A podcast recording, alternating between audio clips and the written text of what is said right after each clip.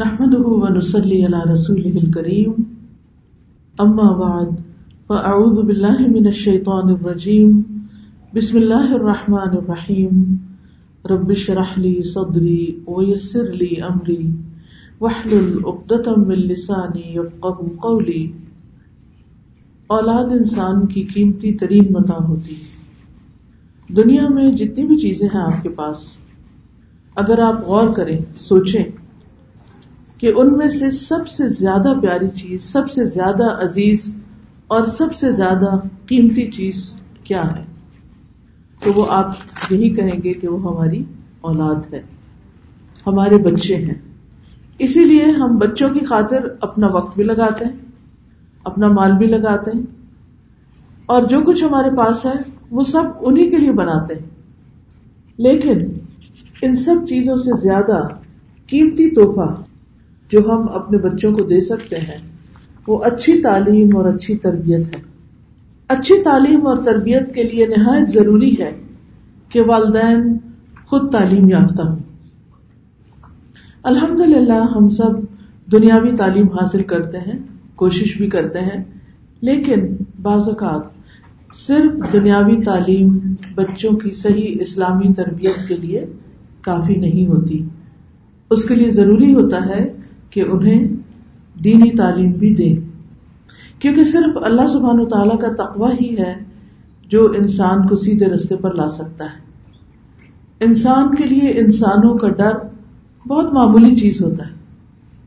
بہت کمزور چیز ہے۔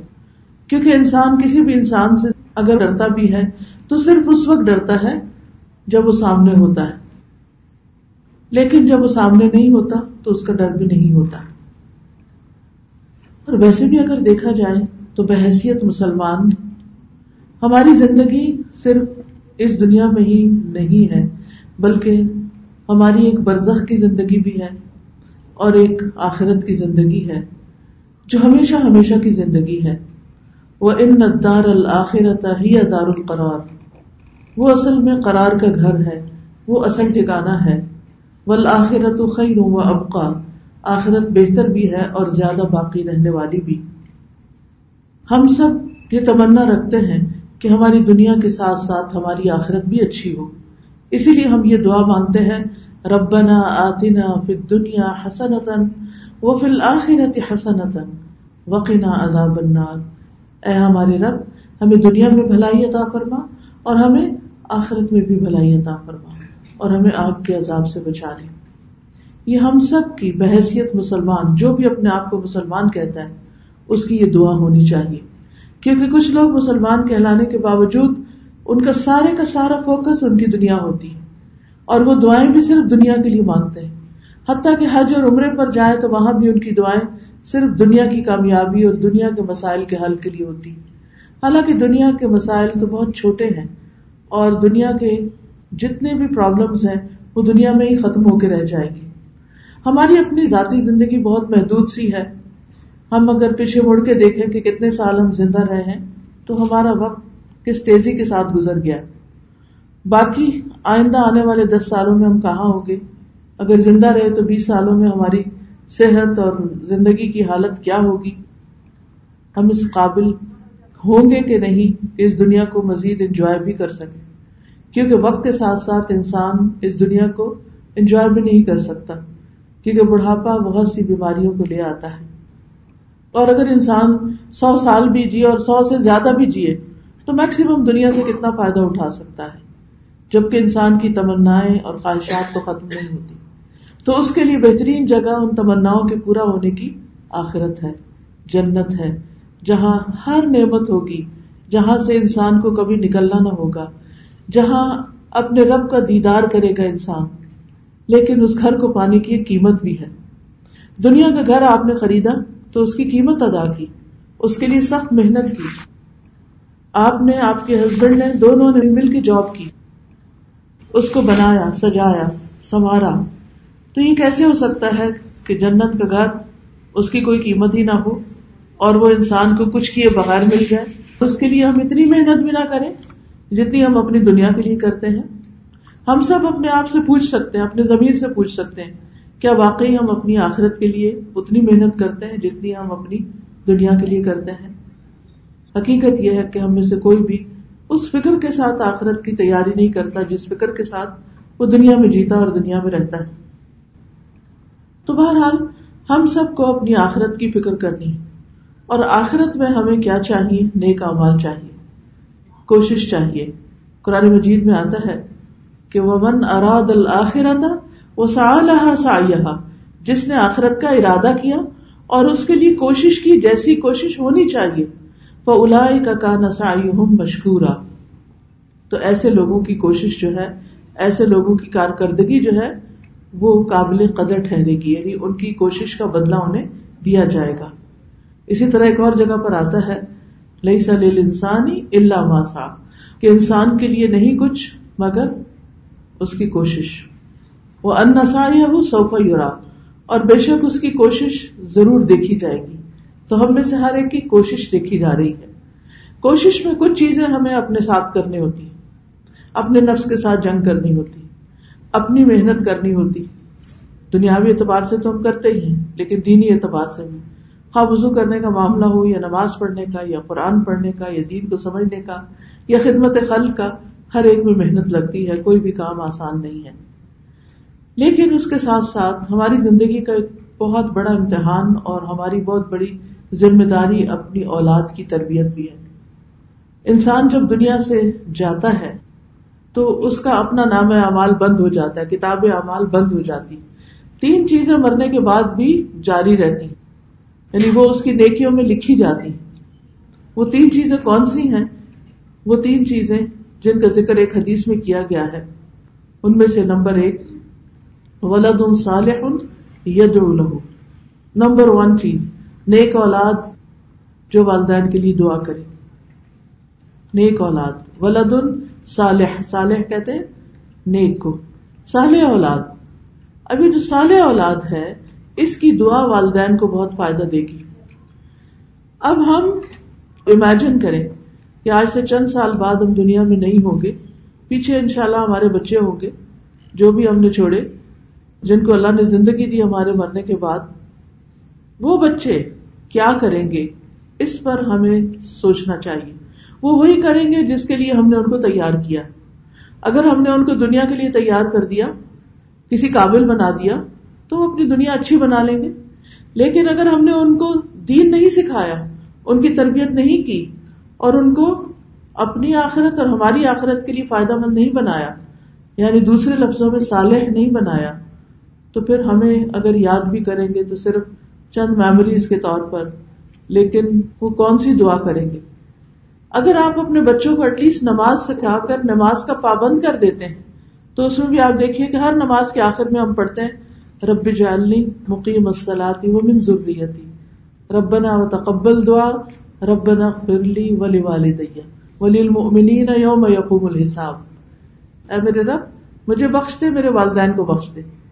تو یہ ہر روز پانچ نمازوں میں جو بھی اتحیات میں بیٹھتا ہے انسان، اس میں اپنے والدین کے لیے دعا کرتا ہے، تو یہ دعا والدین کو فائدہ دیتی ہے. اس کے علاوہ، فوت ہونے پر جو بخشش کی دعا ہے، وہ اگر ہم اپنے بچوں کو سکھا دیں اور انہیں صرف اتنی وسیعت کر دیں کہ بچوں، جب ہم یاد آئیں تو پھر ہمیں اس دعا کا تحفہ بھیجنا۔ کوئی بھی نیک عمل کرے، قرآن مجید پڑھے نوافل پڑھے ہر جمرہ کرے صدقہ خیرات کرے کچھ بھی کرے ساتھ والدین کے لیے دعا کرے اور ان کی بخشش کی دعا کرے یہ ہے ولد الصالح ید دوسری چیز، صدقۃ جاریہ، صدقہ جاریہ کا کام۔ جس میں کوئی بھی خلق خدا کی آسانی، سہولت اور ان کے فائدے کا کام انسان کر جائے، خواہ کوئی اسکول بنوا جائے یا کوئی ہاسپٹل بنوا دے یا کوئی دینی مدرسہ یا مسجد بنا دے یا کہیں روڈز وغیرہ نہیں جہاں روڈز بنوا دے، جو بھی جس کی حیثیت ہے چھوٹے سے چھوٹے سے لے کر بڑے سے بڑا کوئی کام کہیں کسی اسکول میں کوئی ایک کمرہ بنوا دے، کوئی اور پروجیکٹ اسی طرح ایسے بچوں کو پڑھا دے۔ مثلا اگر اپنے بچے بڑے ہو گئے اور اللہ نے مال دیا ہوا تو اپنے صدقہ جاریہ کے طور پر کسی غریب کے بچوں کی تعلیم کا بندوبست کرے، ان کی فیس کا انتظام کرے، ان کی کتابوں کا انتظام کرے، تو یہ ساری چیزیں کیا ہے؟ صدقت جاریہ میں مال لگانا ہے۔ ہم جس طرح بجٹ بناتے ہیں نا اپنا، اور اس میں اپنے کھانے پینے کا، اپنے لباس کا، مہمانوں کا، اور جو بھی ہماری ضروریات ہے زندگی، جس جس طرح ہماری زندگی گزرتی ہے، اس کے مطابق ہم ایک اندازہ کرتے ہیں کہ اس سال ہمیں اس کام کے لیے اتنا اور اتنا چاہیے۔ وہاں اپنی آخرت کے لیے بھی اس بجٹ میں ایک حصہ رکھا کریں۔ کہ اتنے پیسے میں نے چیریٹی میں لگانے اور چیریٹی کا مطلب یہ نہیں کہ بس کہیں بھی اٹھا کے دے دے سوچ سمجھ کے، انسان یہ دیکھ کے کہ کہاں میں بہتر طور پر اپنے لیے انویسٹ کر سکتا ہوں۔ یہ آپ کی چاہے منتھلی انویسٹمنٹ ہو، چاہے اینوئل انویسٹمنٹ ہو، یہ انویسٹمنٹ آپ کو دنیا میں بھی حادثات اور تکلیفوں سے بچائے گی اور اس کے ساتھ ساتھ آخرت میں بھی فائدہ دے گی کہ مرنے کے بعد جب تک دنیا قائم ہے اور وہ چیز قائم ہے، آپ کی، آپ کو ثواب پہنچتا رہے گا۔ تیسری چیز، علم نیونتفا ہو بھی وہ علم جس سے فائدہ اٹھایا جائے، چاہے وہ دین کا ہو یا دنیا کا ہو۔ ایسا علم اگر آپ لوگوں کو سکھا کر جائیں گے، چاہے آپ کتاب لکھیں، چاہے آپ کسی کو تعلیم دیں، چاہے آپ کسی کی تعلیم کا بندوبست کریں، تو یہ سب آپ کے لیے صدقہ جاریہ بنے گا جب تک وہ علم دنیا میں رہا۔ اب آپ دیکھیے کہ نبی صلی اللہ علیہ وسلم نے ہمیں قرآن بھی سکھایا اور احادیث اور حکمت بھی سکھائی۔ آج مسلمانوں میں سے جو جہاں بھی دنیا کے کسی بھی حصے میں کوئی بھی نیک عمل کرتا ہے، اس کتاب اور سنت کے مطابق اس کا ثواب نبی صلی اللہ علیہ وسلم کو خود پہنچ جاتا ہے۔ ہم تو کبھی کبھی دعا کے طور پہ کہتے ہیں کہ اللہ ہمارے اس عمل کا ثواب نبی صلی اللہ علیہ وسلم کو پہنچے تو ہم ڈسٹرکٹ کر دیتے صرف ایک خاص عمل نہیں آپ جو بھی کریں، قرآن اور سنت کی تعلیم پہ جو بھی عمل کریں آٹومیٹیکلی سارا ثواب نبی صلی اللہ علیہ وسلم کو جاتا ہے۔ کیوں؟ اس لیے کہ ان کے سکھانے سے ہم نے دین سیکھا۔ وہاں سے یہ دین ہم تک پہنچا۔ اور اس کے بعد بیچ میں جتنے بھی واسطے ہیں، جتنے بھی علماء گزرے ہیں، اور جتنے علماء کو سپورٹ کرنے والے لوگ گزرے ہیں، ان سب کے نام تاریخ میں شاید کہیں نہیں بھی لکھے ہوئے، لیکن ان سب کا حصہ اس مارکیٹ میں وہ جو شیئر ہے، وہ ان سب کو اس کے مطابق ملتا ہے۔ جتنی کسی کی کوشش، محنت اور جتنا کسی نے کوئی وقت لگایا۔ اب یہ ہم میں سے ہر ایک کے اوپر ہے کہ ہم اس دنیا میں رہتے ہوئے کیا کرتے ہیں۔ تو دو تین کرنے کے کام ہے نمبر ایک تو یہ ہے کہ جیسے پہلی چیز، اولاد کی صحیح تربیت، اور اس کے لیے مستقل کوشش، اور اس کوشش میں دعا بھی اور دوا بھی۔ دعائیں تو ہم سب کرتے ہیں، لیکن دوا کرنا بھی ضروری ہے۔ دوا میں ہم عام طور پر اپنے بچوں کو دوسروں کے پاس بھیج دیتے ہیں کہ کوئی ان کو دین سکھا دے۔ لیکن یاد رکھیے کہ بچے جو آپ سے سیکھتے ہیں، وہی اصل میں انہوں نے سیکھنا ہوتا ہے۔ باقی تو فارمیلٹیز ہیں، کچھ چیزیں وہ رٹ لیں گے۔ کچھ لوگ صرف حفظ کرا کے یہ سمجھتے کہ ہم نے اپنا فرض پورا کر دیا۔ چاہے وہ بچہ بعد میں اس کو پڑھے یا نہ پڑھے۔ کچھ لوگ صرف دعائیں وغیرہ یاد کرا دیتے ہیں یا نماز پڑھنا سکھا دیتے ہیں یا اور تھوڑی بہت دین کی بنیادی تعلیم دے دیتے ہیں۔ تو یاد رکھیے کہ جو آپ سکھائیں گے، خود سکھائیں گے جو اپنی روزمرہ زندگی میں آپ ان کو دیں گے، وہ اصل میں ان کے فائدے کا ہے۔ وہ انہوں نے سیکھنا ہے۔ آپ کو رول ماڈل بناتے ہوئے جو کچھ وہ سیکھیں گے۔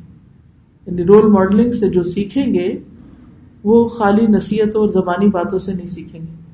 تو اس سلسلے میں اہم ترین اصول یہ یاد رکھیے کہ بچہ وہی کرے گا جو آپ اس کے سامنے کریں گے۔ بچپن میں آپ دیکھیں جو بالکل چھوٹے چھوٹے چننے منے ہوتے ہیں تو ماں اگر نماز پڑھتی ہے تو وہ بچے ہمیشہ جائے نماز پہ آ کے ضرور سجدے میں پڑھ جاتے ہیں، کیونکہ انہوں نے ماں کو دن میں کئی بار یہ کرتے ہوئے دیکھا۔ انہیں کہنے نہیں پڑتا کہ آؤ ادھر نماز پڑھو۔ یہ الگ بات ہے، جب بڑے ہوتے ہیں تو پھر اپنی مرضیاں کرنے لگتے ہیں۔ لیکن بچپن کا وہ دیکھا ہوا جو ہے، وہ ذہن میں رہ جاتا ہے۔ اسی طرح اگر آپ انہیں کہتے سچ بولے تو آپ انہیں سچ بول کے دکھائیں گے۔ تو یہ تو انفارمل ایجوکیشن ہے جو آپ ان کو دے رہے ہیں اپنے عمل کے ذریعے۔ دوسری ہے فارمل وے میں ان کے ساتھ کچھ نہ کچھ پڑھنا۔ آپ اپنے ہر بچے کو اگر ہو سکے تو انڈیویجل ٹائم دیں۔ کوئی ایک کتاب شروع کر لے یہ کتاب جس کا انتخاب اس وقت آپ کے سامنے کیا گیا یہ بھی اسی مقصد کے لیے۔ اپنے بیٹے کے ساتھ یہ کیا تھا کہ کچھ کتابیں اس کے ساتھ میں نے ہر روز تھوڑی تھوڑی پڑھی۔ اور میں ابھی پڑھی رہی تھی۔ انفیکٹ تو مجھے ایک کسی نے کتاب لا کر دی three sixty five days Bible اور وہ بچوں کی کتاب تھی جو آٹھ سے دس سال کے شاید بچوں کے لیے لکھی گئی تھی۔ تھری سکسٹی فائیو پیجز تھے اس کتاب کے۔ اور ہر پیج پر بائبل کی ایک کوٹیشن تھی اور اس کے ساتھ خوبصورت قسم کی تصویریں بھی بنی ہوئی تھی اور نیچے کرنے کے کام بتائے ہوئے تھے اور انسٹرکشن بھی تھی کہ اپنے بچے کو آپ یہ کس طرح پڑھائیں۔ اب جو ماں سال کے تھری سکسٹی فائیو ڈیز بچے کے ساتھ روزانہ دس منٹ میں بیٹھ کے ایک پیج کو سامنے رکھ کے بائبل کی کوٹیشن پڑھتی ہے اور اس کے بعد اس کو تھوڑی سی نصیحتیں اس کے مطابق کرتی ہے، تو آپ دیکھیں کہ سال کے آخر میں کتنا کچھ جمع ہو جائے گا۔ تو اس سے مجھے اور زیادہ انکریجمنٹ ملی کہ جو طریقہ میں نے اختیار کیا تھا، یہ بہت ہی مفید کارآمد طریقہ ہے۔ کیوں نہ میں اپنے بچے کو ہر روز قرآن کا کچھ حصہ سکھاؤں۔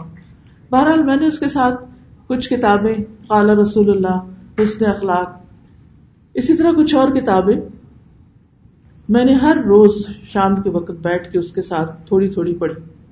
اس کو پڑھ کے اسی کو کہتی تھی، مثلاً یہ کتاب ہے تو یہ بھی میں نے اسی طرح اس کو پڑھائی۔ اچھا چلو، اس کی عربی پڑھو، کیونکہ قرآن جب بچے پڑھ لیتے ہیں ناظرہ، تو یہ عربی پڑھنے کو مشکل نہیں ہے۔ غلط بھی پڑھیں گے تو کیا ہوا؟ پڑھے تو صحیح۔ اچھا اردو پڑھو، تھوڑی بہت اردو، چار پانچ جماعتوں تک اس نے پڑھی تھی تو اتنی پڑھ لیتا۔ پھر وہ کہتی تھی، اس کی انگلش پڑھو۔ تب آپ دیکھیں، ایک ہی کتاب کے اندر عربی بھی ہے، اردو بھی ہے اور انگلش بھی۔ ٹھیک ہے، اگر آپ کے بچے عربی نہیں پڑھ سکتے تو کم از کم اردو اور انگلش، یا اردو بھی نہیں پڑھ سکتے تو نہ پڑھے آپ پڑھ سکتے ہیں اور ساتھ انگلش ہے۔ اور اس میں بہت اچھی نصیحتیں ہیں جو ہر ماں کو اپنے بچوں کو کرنی چاہیے۔ اور پھر بیٹھ کے ان کے ساتھ آپ ڈسکس کر سکتے ہیں۔ اسی طرح کوئی بھی اچھی کتاب ان کے ساتھ لے کے روزانہ شام کو بیٹھے، انہیں پانچ منٹ، دس منٹ، اس کو کوالٹی ٹائم کہتے ہیں۔ میرا ٹائم رات کے علاوہ صبح ناشتے کی ٹیبل ہوتا تھا۔ کتاب ناشتے کی ٹیبل پہ ساتھ ہی رکھی ہوئی ہے۔ بچہ اسکول جا ہی نہیں سکتا جب تک وہ اس میں سے کچھ پڑھ نہ لے۔ اور میں اسی سے پڑھوا کے پوچھتی تھی اچھا اس سے کیا بات تم نے سیکھی؟ مجھے بتاؤ، کیا سمجھ میں آیا؟ اور بعض اوقات بچے ماشاء اللہ ہم سے آگے بہتر سوچنے اور سمجھنے والے ہوتے ہیں۔ تو الحمد للہ اس طرح تھوڑی تھوڑی تھوڑی تھوڑی کوشش کے ساتھ اچھا ماں اور بچے کا ایک ریپو بھی بن جاتا ہے، ایک انڈرسٹینڈنگ ڈیولپ ہوتی ورنہ تو گیپ بڑھتا ہی چلا جاتا ہے۔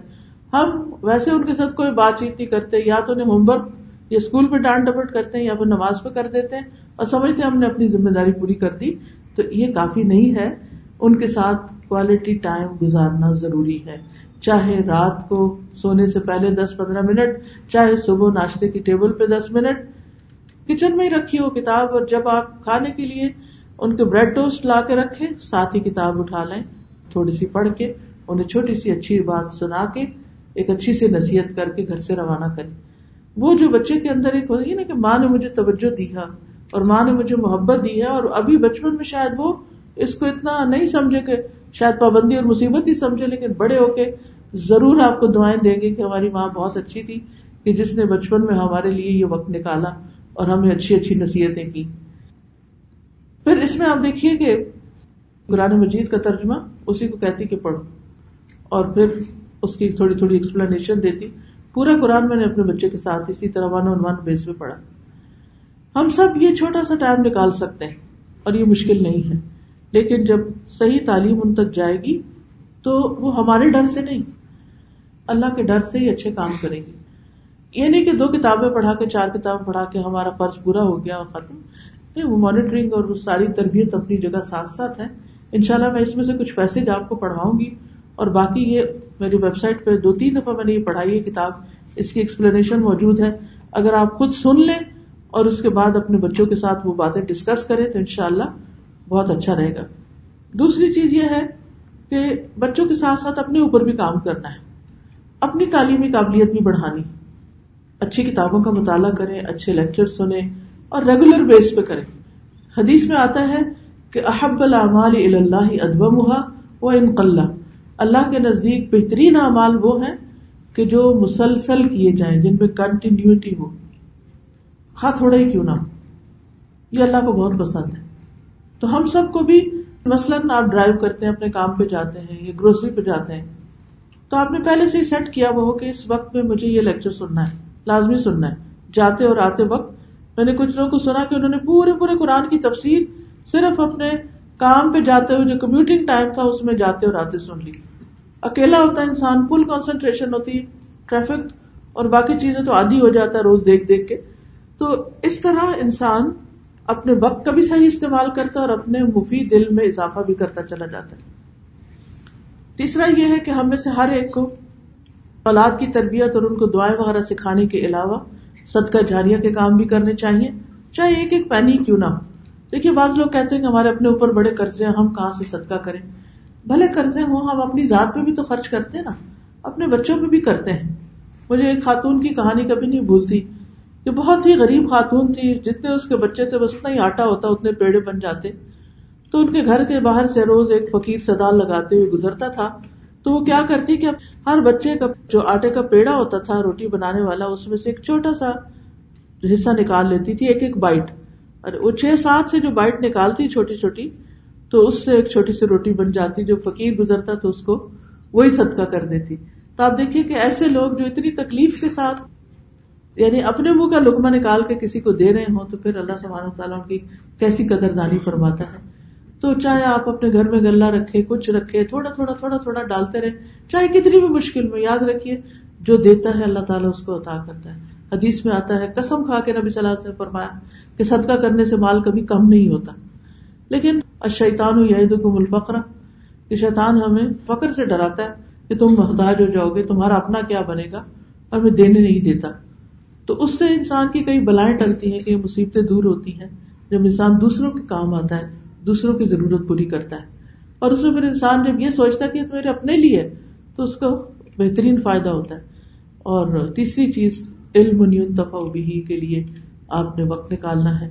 چاہے اپنے گھر میں دو تین لوگوں کا گروپ بنائے، زیادہ کا بنائے، زیادہ تو جتنا مرضی آپ بنائے لیکن اجتماعی مطالعہ کرے بچوں کے ساتھ بھی اکٹھے بیٹھ کے کچھ پڑھے اپنی دوستوں کے ساتھ بھی اکٹھے بیٹھ کے پڑھے کیونکہ جب دوستوں کے ساتھ ہم بیٹھ کے پڑھتے ہیں تو بڑی ہماری گفتگو جو ہے، وہ بڑی ریگولیٹ ہو جاتی ہے۔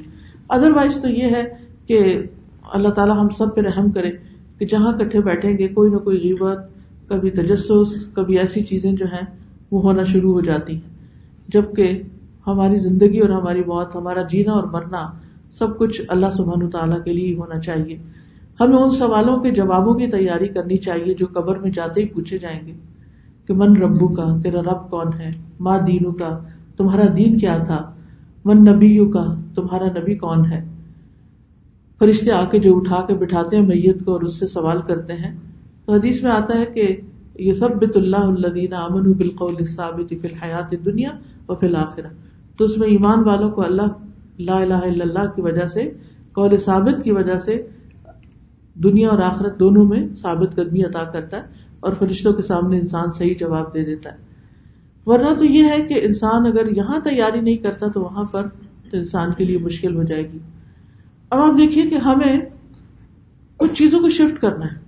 ہمیں اپنی زندگیوں سے بدگمانی، تجسس، غیبت چگلی تانے ان چیزوں کو نکال کر، ہٹا کر، ان کی جگہ علم حاصل کرنا، سیکھنا، سکھانا، اچھی گفتگو، علمی بات، ان چیزوں کو رواج دینا ہے۔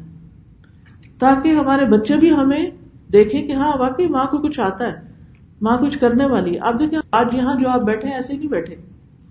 آپ کے پاس میں ضرور کسی نے آپ کو انسپائر کیا ہے کہ خیر کی بات سنو، خیر کی بات کرو۔ کسی کا عمل، کسی دادا، دادی، نانا، نانی خاندان میں کوئی خاتون، کوئی اور ہمسائیگی میں ادھر ادھر، کوئی نہ کوئی ایسا شخص ہوگا کہ جو نیک ہوگا، جس کی نیکی سے آپ انسپائر ہوئے ہوں گے۔ اور پھر وہ تہوں کے نیچے چلی گئی۔ جو ہی آپ کو موقع ملا مزید کوئی دین کا علم سیکھنے کا، تو آپ فوراً اپنے اس سے باہر آ گئے اور سیکھنے کے لیے آپ پہنچے۔ تو آپ کی چال ڈھال، آپ کا اٹھنا، بیٹھنا، سب آپ کے لیے صدقہ جاریہ ہونا چاہیے۔ لیکن افسوس یہ کہ شیطان ہمارے اوپر حاوی ہو جاتا ہے اور ہم کہیں نہ کہیں بچتے نہیں، کہیں نہ کہیں غیبت کا شکار ہو کر ہی رہتے ہیں۔ اور غیبت ہے کیا؟ کسی کی غیر موجودگی میں اس کی وہ برائی ذکر کرنا کہ جو اس میں ہو۔ ہم کہتے ہیں، ہم تو سچی بات کر رہے ہیں، یہ تو ایسا ہی ہے۔ جی ہاں اسی کو تو قیمت کہتے ہیں۔ اور پھر حدیث میں آتا ہے، آپ نے پوچھا صحابہ سے کہ کیا تم جانتے ہو کہ غیبت کیا ہے؟ تو صحابہ نے عرض کیا کہ اللہ اور اس کا رسول ہی بہتر جانتے ہیں۔ آپ نے فرمایا، تم اپنے بھائی کے اس ایپ کا ذکر کرو جس کے ذکر کرنے کو وہ ناپسند کر رہا ہے یعنی جو بات اس کو پسند نہیں، وہ اس کے سامنے بھی نہ کرو اور اس کے پیچھے بھی نہ کرو۔ روک لو اپنے آپ کو۔ تو کسی نے پوچھا، اگر وہ ایپ میرے بھائی میں ہو تو آپ نے فرمایا، تبھی تو یہ قیمت ہے۔ اگر نہیں، پھر تو بہتان ہے، الزام تراشی ہے، جو اس سے بھی بڑی مصیبت ہے۔ صحابہ کہتے ہیں کہ نبی صلی اللہ علیہ وسلم کے پاس ایک شخص کا ذکر کیا گیا۔ اور لوگوں نے کہا کہ وہ فلاں، اس کو تو جب تک کھلایا نہ جائے وہ کھاتا نہیں، جب تک اس کو سوار نہ کیا جائے وہ سوار نہیں ہوتا۔ آپ نے فرمایا، لوگوں، تم نے اس کی ہمت کی۔ صاحبہ نے کہا کہ یا رسول اللہ، ہم نے تو وہی بات کی ہے صلی اللہ علیہ وسلم، جو اس کے اندر ہے۔ آپ نے فرمایا غیبت کے لیے تمہیں یہی کافی ہے کہ تم اپنے بھائی کے اس ایپ کا ذکر کرو جو اس میں ہے۔ تو اب آپ دیکھیے، ان باتوں کو تو ہم نے کبھی غیبت ہی نہیں سمجھا کہ کسی کے بارے میں بیٹھ کے تبصرہ شروع کر دینا۔ اور خاص طور پر اپنے بچوں کے بارے میں ایسے تبصرے تو ہم نے حلال کر رکھے ہاں؟ اپنے بچے، اپنے بہویں اپنے داماد، دیورانی، جٹھانی رشتے دار ان کے بارے میں تو ایسی تنقیدی نگاہ ہوتی ہے بازوقات کے ایک چھوٹی سے چھوٹی اور بڑی سے بڑی بات جو ہے، گن گن کے، چن چن کے رکھتے ہیں۔ حالانکہ حاصل کچھ نہیں، یہ ایسے ہی ہے کہ اپنی نیکیاں ان کو دینے والی بات ہے۔ اور ہمیں کسی کی ذات سے کیا غرض؟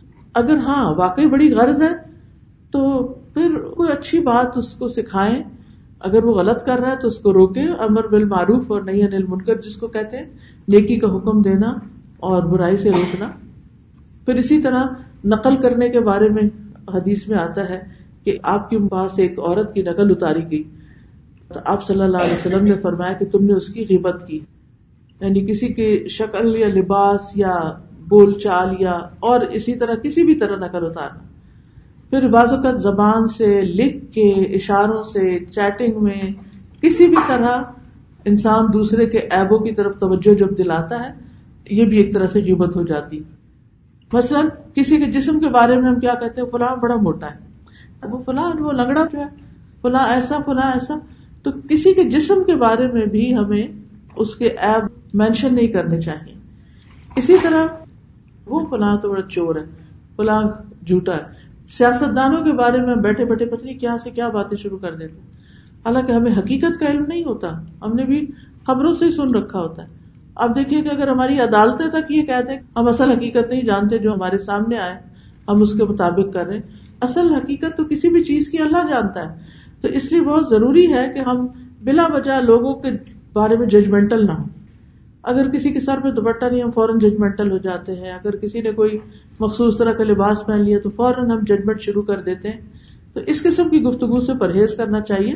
اگر آپ واقعی سمجھتے کہ کوئی ڈریس اپ صحیح نہیں ہے تو اس کو جا کے پیار سے سمجھا دیں کہ آپ دیکھیں کہ اس کپڑے میں نماز نہیں ہوتی ہے آپ اس سے بہتر پہن لیں۔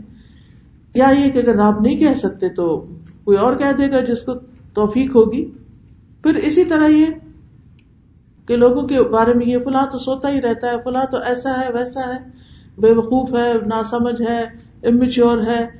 دیکھیے، آپ یا تو کسی ڈاکٹر کے سامنے بیٹھے ہوں تو آپ کسی کی بیماری بتا کے یا کسی سائیکولوجسٹ کے پاس بیٹھ کے آپ اس کی بیماریاں بتائیں، آپ اس کا علاج کروانے گئے ہیں۔ ادر وائز ارریلیونٹ لوگوں کے سامنے اس طرح کی گفتگو جو ہے، وہ اپنے آپ ہی کو نقصان دینے والی بات ہے۔ پھر کسی کے اخلاق کے بارے میں تبصرے کرنا فلاں تو بڑا شیخی ہو رہا ہے، متکبر ہے۔ پھر کپڑوں کے بارے میں، اس کی آستینیں کھلی ہیں، اس کے کپڑے لمبے ہیں، اس کی شرٹ چھوٹی ہے۔ اس طرح کی باتیں، اس طرح کے تذکرے کرنا جو ہے، یہ سب چیزیں غیبت میں شمار ہو جاتی ہیں اور ان چیزوں سے بچنے کی ضرورت ہے۔ پھر اسی طرح یہ ہے کہ غیبت کے علاوہ ایک اور بری بیماری ہے تجسس، کہ لوگوں کے گھریلو خاندانی حالات کے بارے میں، یہاں بیٹھ کے پاکستان میں کیا ہو رہا ہے اور وہاں کی خبریں یہاں یہاں کی وہاں۔ ان چیزوں میں وقت بھی بڑا ضائع ہوتا ہے اور حاصل بھی کچھ نہیں ہوتا۔ اور آپس کے تعلقات بھی خراب ہوتے ہیں۔ رسول اللہ صلی اللہ علیہ وسلم نے حج کے موقع پہ فرمایا، لوگوں، تم جانتے ہو کہ یہ کون سا شہر؟ تم جانتے ہو کہ یہ کون سا مہینہ ہے؟ تم جانتے ہو یہ کون سا دن ہے؟ تو لوگوں نے کہا، اللہ اور اس کا رسول ہی بہتر جانتے ہیں۔ تو آپ نے فرمایا، یہ حرمت والا شہر ہے۔ یہ حرمت والا مہینہ ہے۔ یہ حرمت والا دن ہے۔ لیکن یاد رکھو اللہ نے تمہارے خون، تمہارے مال اور تمہاری عزتیں آپس میں اس طرح حرام کیے ہیں جیسے تمہارے اس دن، تمہارے اس مہینے اور تمہارے اس شہر کی حرمت ہے۔ پھر اسی طرح مومن کی حرمت، کعبے کی حرمت سے تین گنا زیادہ بتائی گئی حدیث میں۔ یہ سلسلہ صحیح کی حدیث ہے۔ عبداللہ بن عباس کہتے ہیں کہ رسول اللہ صلی اللہ علیہ وسلم نے کعبہ کی طرف دیکھا تو فرمایا، اے گھر، تجھے مرحبا، ویلکم۔ تو کتنا عظیم ہے۔ تیری حرمت کتنی عظیم ہے۔ لیکن ایک مومن کی حرمت اللہ کے ہاں تیری حرمت سے زیادہ عظیم تر اللہ نے تیری ایک چیز حرام کی اور مومن کی تین چیزیں حرام کی۔ اس کا خون، اس کا مال اور یہ کہ اس کے بارے میں برا گمان کیا جائے۔ بدگمانی۔ یعنی بلا وجہ دل میں کوئی گرج رکھ لینا، اس کے بارے میں بری سوچ ہی سوچنا۔ تو یہ تمام چیزیں جو ہیں یہ انسان کو زیبا نہیں دیتی۔ پھر اسی طرح کسی کی عزت سے کھیلنا، کسی کو حقیر سمجھنا، اس کو رسوا کرنا۔ غیبت کے سلسلے میں ایک بات یہ بھی یاد رہے کہ غیبت کرنا تو حرام ہے، غیبت سننا بھی حرام ہے۔ یعنی کسی کو انکریج نہیں کرنا چاہیے۔ اگر کوئی آ کے کرے تو اس کا دھیان پھیرنا چاہیے، موڑنا چاہیے۔ پھر اسی طرح یہ ہے کہ جو صدیقین ہوتے ہیں، جن کا قرآن میں ذکر آتا ہے، ان کا اخلاق یہ ہے سہل بن عبد اللہ تستری کہتے ہیں کہ صدیقین کے اخلاق میں سے یہ ہے کہ وہ اللہ کی قسم نہیں کھاتے، نہیں، بات بات پہ اللہ کی قسم نہ وہ غیبت کرتے ہیں، نہ ہی ان کے پاس غیبت کی جاتی۔ یعنی لوگوں کو پتا ہوتا ہے کہ یہ بندہ سننے والا نہیں۔ جب بھی وعدہ کرتے ہیں، اس کی خلاف ورزی نہیں کرتے اور دوسروں کو مذاق نہیں اڑاتے۔ پھر اسی طرح یہ ہم خود تو نہیں کرتے کہ لوگ ہمارے پاس آ کے کرتے ہیں۔ ایک آدمی نے معروف کرخی کے پاس، ایک بہت بڑے اللہ والے تھے، ان کے پاس آ کر کسی کی غیبت کی۔ تو انہوں نے اس سے کہا، اس روئی کو یاد کرو جو تمہاری آنکھوں پہ رکھی جائے گی۔ یعنی موت کے وقت جو کفن ہے، اس کو یاد کر لو۔ تو یہ چیزیں بھول جائے گی۔ تو ہونا یہ چاہیے کہ انسان اپنی طرف سے بچے اور کوئی اور کرے تو اس کو بھی روکے۔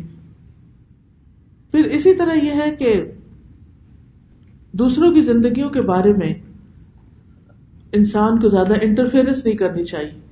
اور یہ صرف یہ نہیں کہ کسی غیر کی بلکہ اپنے بھی، جیسے اپنے ہی بچے ہیں، اپنے ہی گھر میں ہیں، ان کے بارے میں بھی بہت تجسس نہ کریں۔ کیونکہ اس میں بعض چیزوں کی حقیقت ہمیں نہیں پتا ہوتی۔ اور جب وہ باتیں ہمیں پتہ چلتی ہے، تو اس سے بہت انسان کی پریشانی بڑھتی ہے اور حاصل کچھ نہیں ہوتا۔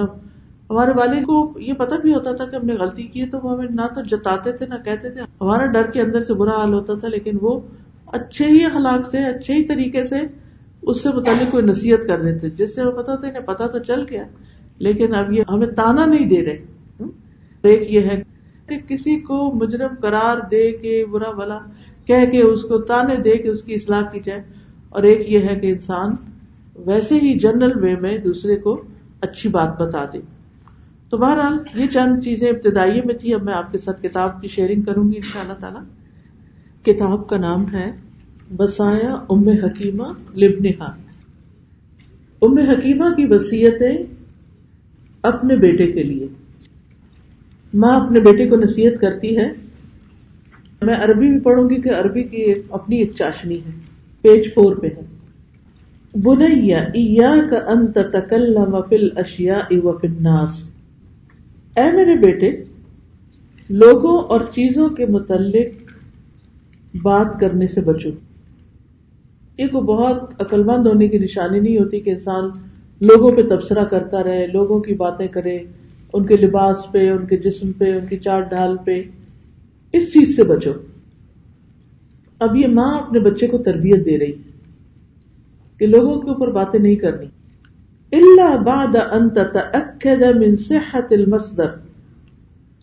مگر اس وقت جب ان کے ماخذ کا صحیح ہونے کا یقین ہو جائے یعنی جب کسی چیز کے بارے میں بات کرو، تو پہلے اس کو کنفرم کرو۔ کسی سے کوئی انفارمیشن شیئر نہ کرو جب تک کہ اس کی اوتھینٹسٹی کا علم نہ ہو۔ کتنا بڑا معیار ہے۔ گویا دوسرے لفظوں میں سچائی کی تلقین کر رہی کہ سچی بات کرو، حقیقت پر مبنی بات کرو۔ کیونکہ بعض اوقات بچے جو ہوتے ہیں، بڑے امیجنیٹو ہوتے ہیں۔ امیجنری باتیں کر رہے ہوتے ہیں۔ تو ہم کہتے ہیں کہ یہ ایک ایج ہوتی ہے جس میں یہ بچے اس طرح کرتے ہیں، لیکن یہ ہے کہ ہمیں اس وقت نہ تو انہیں کنڈیم کرنا چاہیے اور نہ ہی انہیں انکریج کرنا چاہیے، بلکہ ان کو سمجھانا چاہیے کہ کسی بھی چیز کو جب ڈسکرائب کرو یا کسی بھی چیز کے بارے میں کہو کہ پورا چیز ایسی ہے، تو صرف اس وقت بتاؤ جب تم نے واقعی دیکھی ہو یا پڑھی ہو۔ اس تربیت کے نہ ہونے کا نقصان کیا ہوا ہے؟ آج آپ سوشل میڈیا کے دور میں دیکھتے ہیں کہ ہر جگہ ان اوتھینٹک چیزیں ادھر سے ادھر فارورڈ ہو رہی کس نے کہا، کس نے نہیں، کسی کی بات ہے، کسی اور کا نام لگا دیا۔ حتیٰ کہ قرآن اور حدیث کو بھی لوگوں نے نہیں چھوڑا۔ مثلاً علامہ اقبال کے نام سے بہت سی پوئٹری سوشل میڈیا پہ شیئر ہو رہی ہوتی ہے حالانکہ وہ علامہ اقبال کی ہوتی نہیں۔ اور اگر کسی کو منع کرے تو وہ ناراض ہوتے، کہتے، مجھے تو کسی نے بھیجی تھی۔ یہ تو ریسرچ کا طریقہ نہیں نا، کہ کسی نے کہا تھا تو میں نے ایسا کر دیا۔ اب آپ مثلا کسی مریض کو دوا دینے لگتے تو یہ تھوڑی وہ مجھے فلاں نے کہا تھا کہ یہ دوا دے دینا، نہیں۔ پہلے آپ مرض کو جانتے ہیں، اس کے بعد آپ ڈسائڈ کرتے ہیں۔ اور اگر آپ کے پاس اتارٹی ہے تو ٹھیک، ورنہ آپ کو کوئی حق نہیں، آپ نے علم ہی حاصل نہیں کیا، آپ ڈاکٹر ہیں ہی نہیں اور آپ دوسروں کا علاج کرتے پھر رہے ہیں، تو یہ تو درست نہ ہوا۔ تو اس میں بچوں کے لیے بھی اور آپ کے لیے بھی کہ اگر آپ کے پاس کسی نے بھیج دیا کہ جی علامہ اقبال کے شعر آپ کو بڑے پسند آئے اور آپ جھٹ آدھے پڑھتے اور آدھے ابھی پڑھے نہیں ہوتے کہ آپ کہتے چلو فلاں اپنی بہن کو بھیجتی ہوں، فوراً اس کو بھیج دیتے اب اس کے ان باکس میں چلے گئے، اب وہ پڑھ رہی ہے، وہ آگے دس اور لوگوں کو دس کیا؟ دو دو، ڈھائی ڈھائی سو لوگوں کے جو گروپس ہیں، ان میں جا کے پوسٹ کر دیتے ہیں۔ اب نتیجہ کیا نکلتا ہے؟ ایک جھوٹ، ایک غلط بیانی کہاں کہاں تک چلی گئی؟ اور اس جھوٹ میں سارے شریک ہو گئے۔ اسی طرح بازو کہ ہم کسی کے بارے میں کوئی بات سنتے ہیں کہ جی فلاں نے اپنی بیوی کو طلاق دے دی۔ کوئی تحقیق نہیں کرتے فٹ سارے رشتے داروں میں یا دوستوں میں مشہور کر دیتے ہیں۔ بعد میں پتا چلتا ہے کہ یہ تو بات ٹھیک نہیں تھی تو کسی اور کے بارے میں کہا گیا تھا، اور میں نے سمجھا کہ اس کے بارے میں۔ اب جو آپ نے غلط سمجھا، لیکن آپ دیکھیں کہ کتنے لوگوں کا وقت ضائع ہوا اور کتنے لوگوں کا نقصان ہوا۔ اسی طرح بعض اوقات احادیث کے اوپر بخاری لکھ کر بھیج دیتے ہیں دوسروں کو، کیونکہ بخاری ایک اتھینٹک نیم ہے، تو لوگ کہیں گے اچھا بخاری میں چلو یہ اس پہ عمل کر لیتے ہیں۔ اور پھر نیچے اتنی تاکیدیں بھی کی ہوتی؟ اس کو ضرور شیئر کرنا۔ حالانکہ اس بات کی حقیقت ہی کوئی نہیں ہوتی۔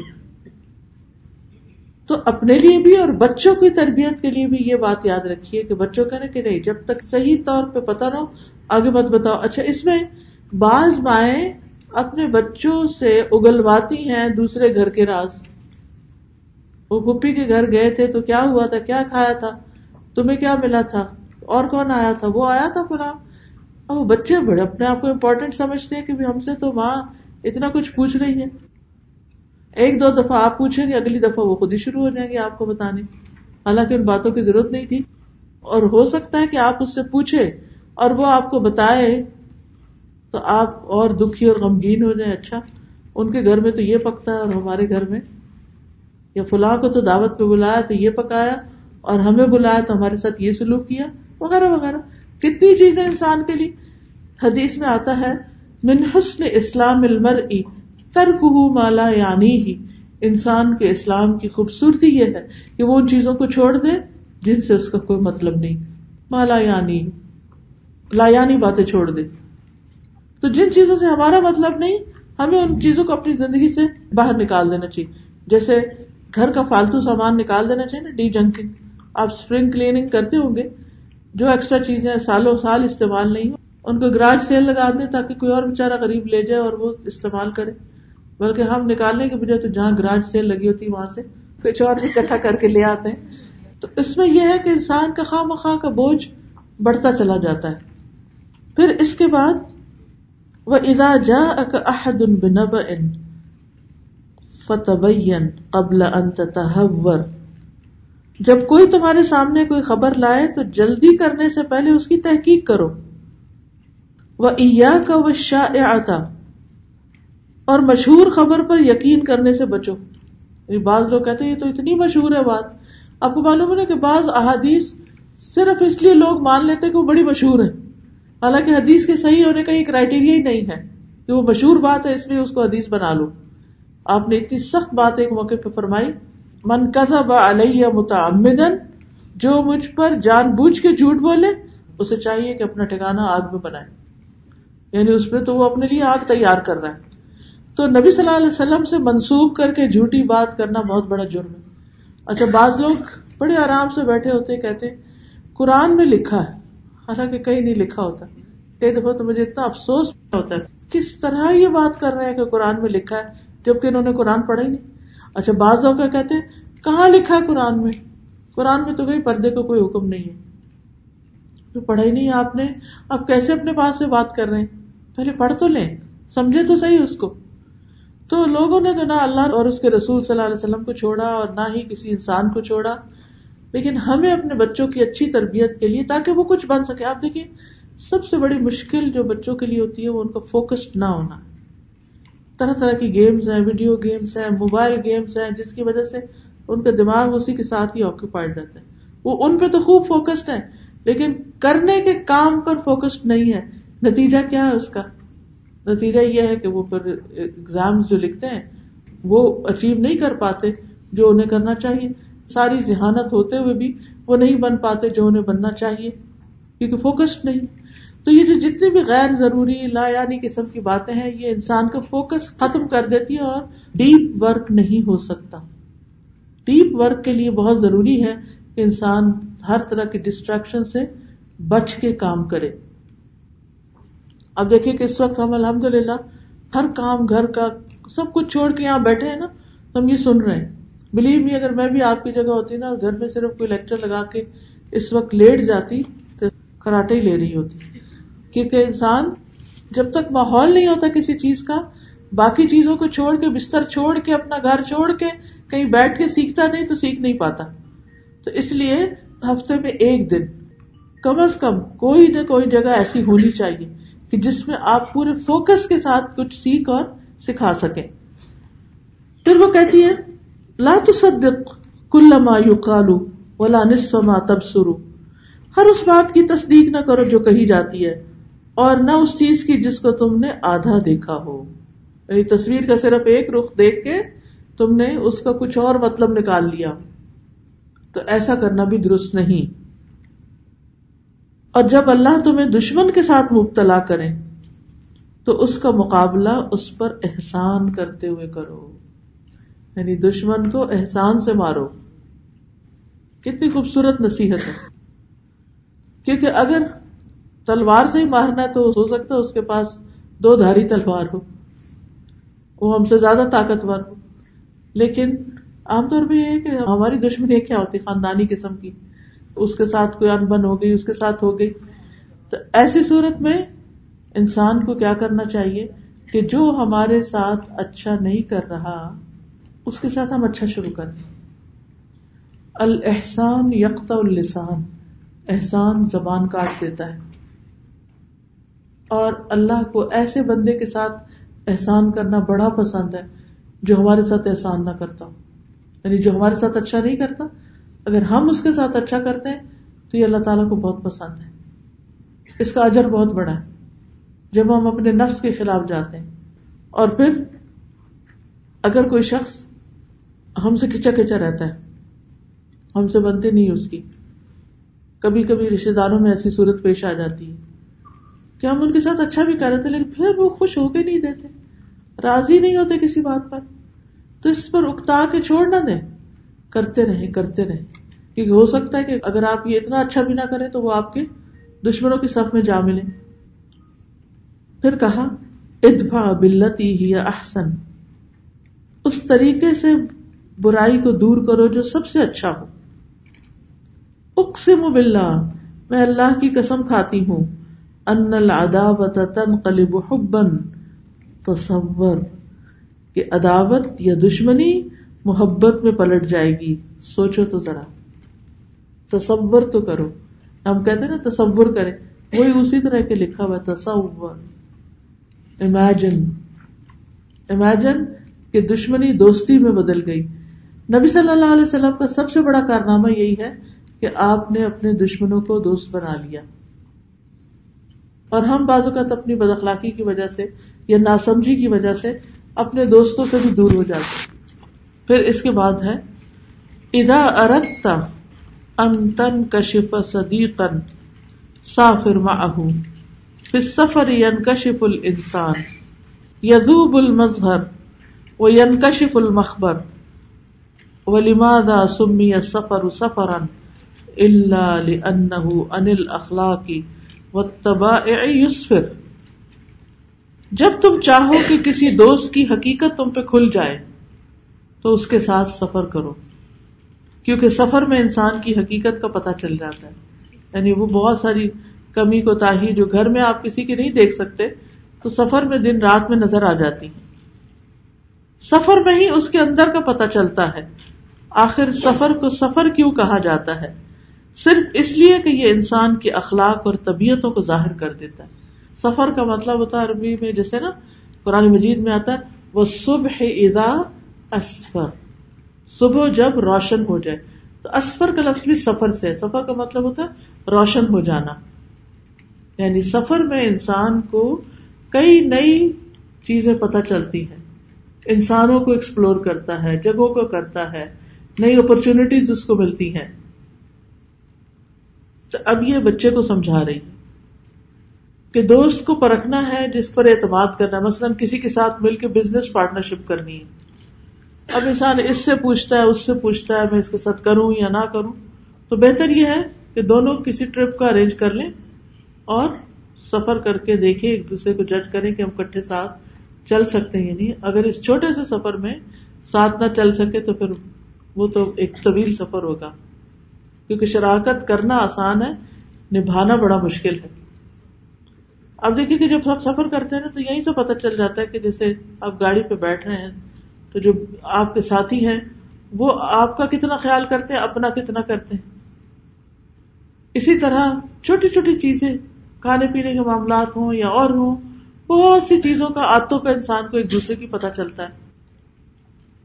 پھر اگلی نصیحت ہے وہ اضا جم کناس و انت الحق او قدا کا بن نقد ففرح ان یقولون لك انت ناجح و مؤثر فالكلب الميت لا يركل ولا يرمى الا الشجر المثمر اور جب تم حق پر ہو، تم ٹھیک ہو بالکل، اور لوگ تم سے لڑائی جھگڑا کریں۔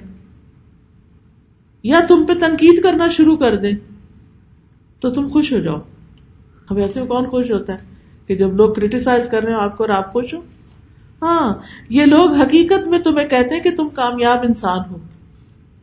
جو کامیاب ہوتا ہے اسی سے لوگ جلس ہوتے ہیں اور پھر اس قسم کی باتیں کرتے ہیں۔ اور لوگوں پر اثر انداز ہونے والے ہو، کیونکہ مردہ کتے کو تو نہیں دھتکارا جاتا۔ یعنی کتا مرا پڑا ہو تو کوئی پاس جا کے اس کو ٹوکر بھی نہیں مارتا۔ اور پتھر صرف پھلدار درخت کو ہی مارے جاتے ہیں۔ تو اپنے بچوں کو بریو بنائے، ان کے اندر حوصلہ پیدا کرے۔ ورنہ کیا ہوتا ہے کہ ذرا سا کوئی ہنس دے، کوئی بات کر دے، بچے ایک دم ڈاؤن ہو جاتے ہیں، ہمت چھوڑ دیتے ہیں۔ دنیا کے چیلنجز کا مقابلہ نہیں کر سکتے۔ دیکھیے کہ ماں باپ کی تربیت یہ ہونی چاہیے کہ بچے اس طرح ہوں کہ لوگوں سے ڈرے، گھبرائے نہیں۔ ان کے اندر اتنا کانفیڈینس ہو کہ جو وہ کر رہے ہیں، وہ صحیح کر رہے ہیں۔ وہ لوگوں کی نگاہوں سے نہ چھپے، بلکہ ان کے اندر کانفیڈینس کیسے آئے گا؟ جب بچے صرف تعریف سننے کے عادی نہ ہو کہ جو بچے بہت پروٹیکٹو بولتے ہیں، صرف اپنے گھر میں، ماں بھی تعریف کر رہی ہے، نانی، دادی، سچی، جھوٹی، سب تعریف ہے۔ اکثر تو ایسے ہی ہوتا ہے نا۔ لاڈ، پیار، اپنا خون ہے، اپنے بچیاں اچھے لگتے ہیں، تو پھر ہم تو صرف اچھے ہی پہلو دیکھتے ہیں۔ ان کی غلطیاں خامیاں تو نظر نہیں آتی۔ جو ہی وہ باہر نکلتے ہیں سوسائٹی میں جاتے ہیں اسکول ہی جاتے ہیں، تو بےچارے بلنگ کا شکار ہو جاتے ہیں۔ اور پھر آپ دیکھیں کہ اس بلنگ کی وجہ سے کتنے بچے نفسیاتی مریض بن جاتے ہیں۔ زندگی بھر کے لیے اپنا کانفیڈینس لوز کر جاتے ہیں۔ اس کی ٹریننگ آپ نے گھر سے دینی ہے۔ کہ جب کوئی بچہ تمہیں بلی کرے، تو اس میں تم نے پریشان نہیں ہونا۔ وہ اسی لیے تو تمہیں چھیڑ رہا ہے کہ تمہارے اندر کچھ ہے۔ تم بہادر بنو۔ اور کچھ بچے تو ماں سے اتنے ڈرے ہوئے ہوتے کہ آ کے کچھ شیئر بھی نہیں کرتے۔ اس کا نقصان کیا ہوتا ہے پھر؟ اس کا نقصان یہ ہوتا ہے کہ پھر بچے یا تو انٹروورٹ ہو جاتے ہیں، اندر ہی اندر گھٹتے دبے رہتے ہیں۔ کوئی بات نہیں کرتے، کوئی شیئر نہیں کرتے، کوئی ڈسکس نہیں کرتے۔ جب وہ بات ہی نہیں کرتے تو آپ کو اصلاح کا موقع ہی نہیں ملتا۔ تو چلے وہ بات کریں یا نہ کریں، یہ نصیحتیں اگر آپ ان کے ساتھ مل بیٹھ کے پڑھ کے ان کو سمجھا دیں تو بہت سی چیزوں میں فائدہ ہو سکتا ہے۔